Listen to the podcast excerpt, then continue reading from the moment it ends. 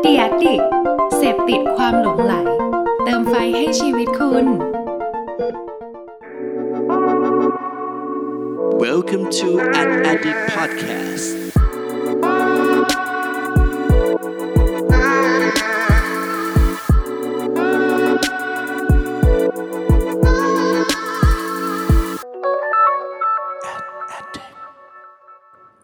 สวัสดีครับขอต้อนรับเข้าสู่ Addict Podcast ตอนที่ 71 กับผม เพิร์ดพงปฏิภาสุขยืดครับ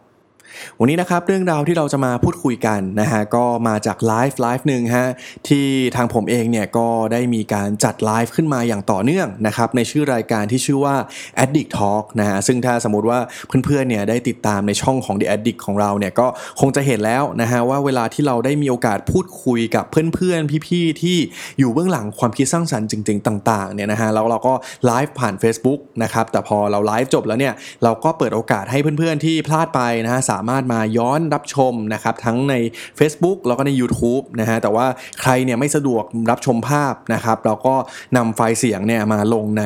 Addict Talk Podcast เหมือนกันนะครับก็อยู่ในช่องเดียวกันเลยนะฮะถ้าสมมติว่าเพื่อนๆสนใจก็ลองย้อนไปดูได้นะครับเพราะว่าแต่ละท่านเนี่ยถือว่าเป็นคนที่น่าสนใจมากๆนะครับไม่ว่าจะเป็นครีเอทีฟในวงการโฆษณานะครับ content creator เจ๋งๆนะครับหรือว่าแบรนด์ต่างๆ ที่มีแคมเปญที่น่าสนใจเยอะแยะมากมายนะครับก็ผมผมก็มีการจัดไลฟ์แบบนี้อยู่เรื่อยๆนะฮะตอนนี้เดินทางมาประมาณ 40 กว่าตอนแล้วนะครับยังไงก็ติดตามกันได้นะครับแต่ว่าในตอนที่ 42 ครับ ในช่วงไม่นานมานี้เนี่ยที่ผมเองได้มีโอกาสพูดคุยกับ 3 ผู้บริหารนะครับจาก Magneto Labs นะฮะแล้วก็ Content Chief นะครับซึ่งผมเชื่อว่าถ้าสมมติว่าใครเป็นสายการตลาดเนี่ยน่าจะเคยได้ยินนะฮะแล้วก็คุ้นเคยกับทั้ง 2 บริษัทนี้แน่นอนนะครับกับคุณแบงค์นะฮะคุณโบ แล้วก็คุณอ่อน นะครับ โดยที่ทาง Magneto Labs นะฮะแล้วก็ Content Chief เนี่ยก็เป็นบริษัทที่มีการให้บริการแล้วก็ให้คำแนะนำให้คำปรึกษาต่างๆนะครับเกี่ยวกับเรื่องของ inbound marketing เป็นแกนหลักเลย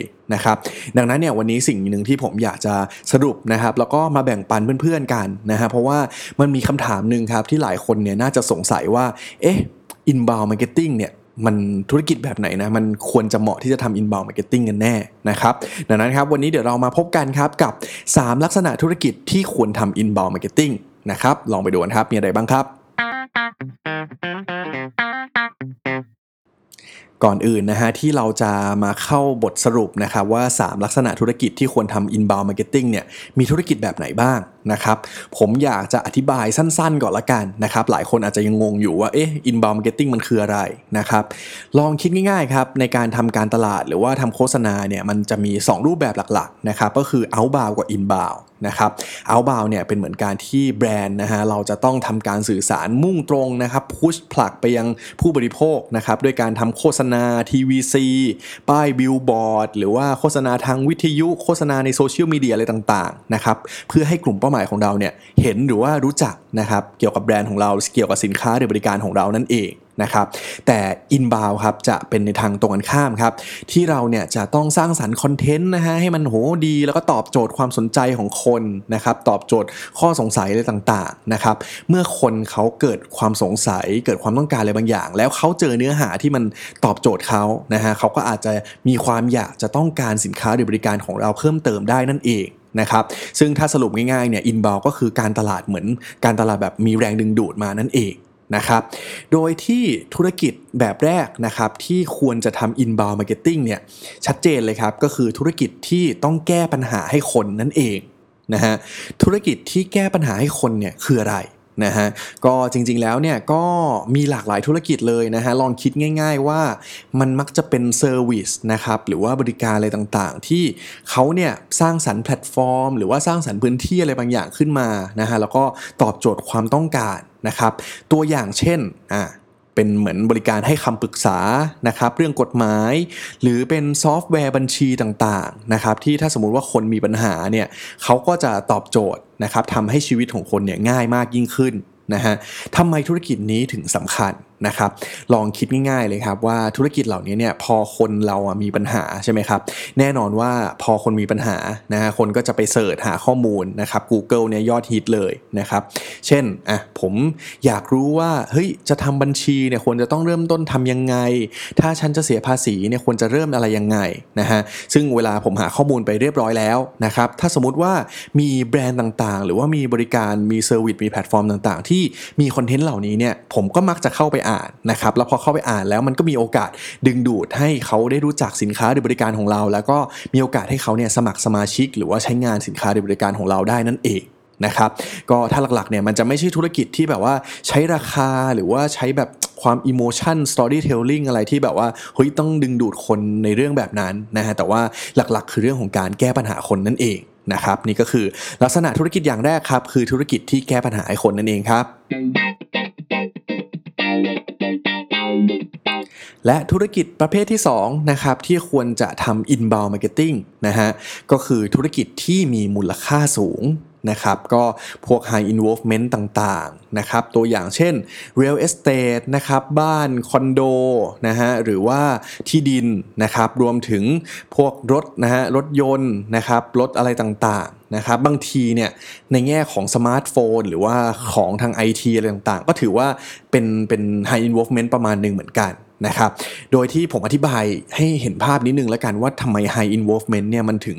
เป็นธุรกิจที่ควรจะต้องทำ inbound marketing นะครับ เพราะว่าจริง ๆ แล้วครับ ธุรกิจลักษณะพวกนี้เนี่ยที่แบบมันมีมูลค่าสูงเนาะเวลาที่เราจะตัดสินใจนะครับ มันก็คงไม่ได้สามารถตัดสินใจได้แบบเฮ้ยสองสามนาทีแบบดูหน้าเชลฟ์แล้วก็เลือกได้เลยนะครับเบื่อน้ำดื่มหรือว่าขนมอะไรพวกนี้นะฮะแต่ว่าลองคิดดูครับเวลาที่เราจะซื้อบ้านหรือซื้อรถนะครับบางทีต้องใช้เวลาคิดนะฮะวางแผนตัดสินใจเนี่ยหเดือน 1 ปี 3 เดือน 5 ปีเลยทีเดียวนะครับดังนั้นเนี่ยการหาข้อมูลนะครับแล้วค่อยๆทำความเข้าใจเนี่ยเลยเป็นสิ่งที่สำคัญมาก ๆสำหรับธุรกิจที่ทำธุรกิจมูลค่าสูง นะครับ ดังนั้นครับหนึ่งในกลยุทธ์ทางการตลาดอย่างหนึ่งที่ธุรกิจเหล่านี้เนี่ยควรจะใช้กันก็คือ inbound marketing นี่แหละครับ ที่เราก็ควรจะต้องสร้างสารรค์นะฮะคอนเทนต์หรือว่ามีข้อมูลมีต่างๆนะครับสำคัญมากๆเลยคือในเว็บไซต์นะครับที่เมื่อคนเขามีความต้องการนะครับว่าเฮ้ยฉันรู้แล้วว่าตอนนี้ฉัน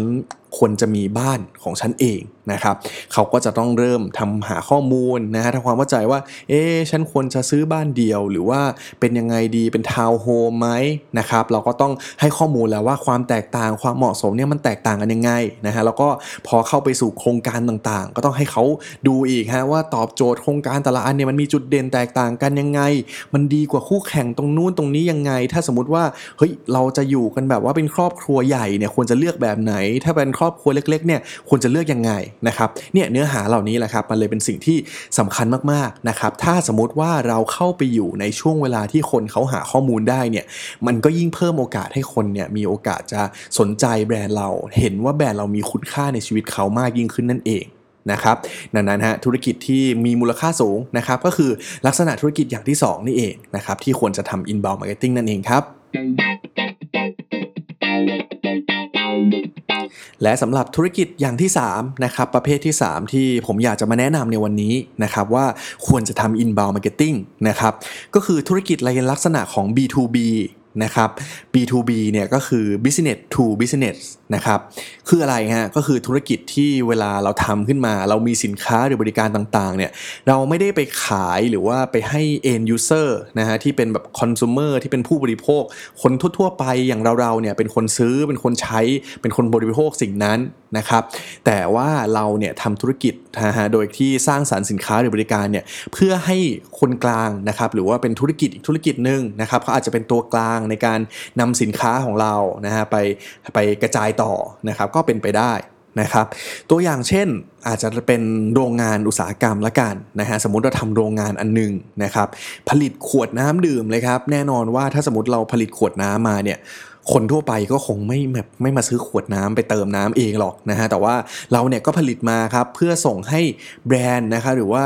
บริษัทต่างๆ ที่เขาเนี่ยจำหน่ายน้ำดื่มนะครับเขาก็เอาขวดพลาสติก หรือว่าขวดอะไรต่างๆ ของเราเนี่ยไปเติมน้ำนะครับไปใส่รสชาติอะไรต่างๆนะครับมีใส่ฉลากนะฮะแล้วก็ทำเป็นยี่ห้ออะไรต่างๆนะครับก็สามารถทำให้เขาเนี่ยมีสินค้าไปขายได้ โดยที่จะเห็นชัดๆนะฮะว่าเราเนี่ย เป็นเหมือนต้นทางนะครับ ส่งไปให้ตัวกลางนะครับ ก็คือ business to business นั่นเอง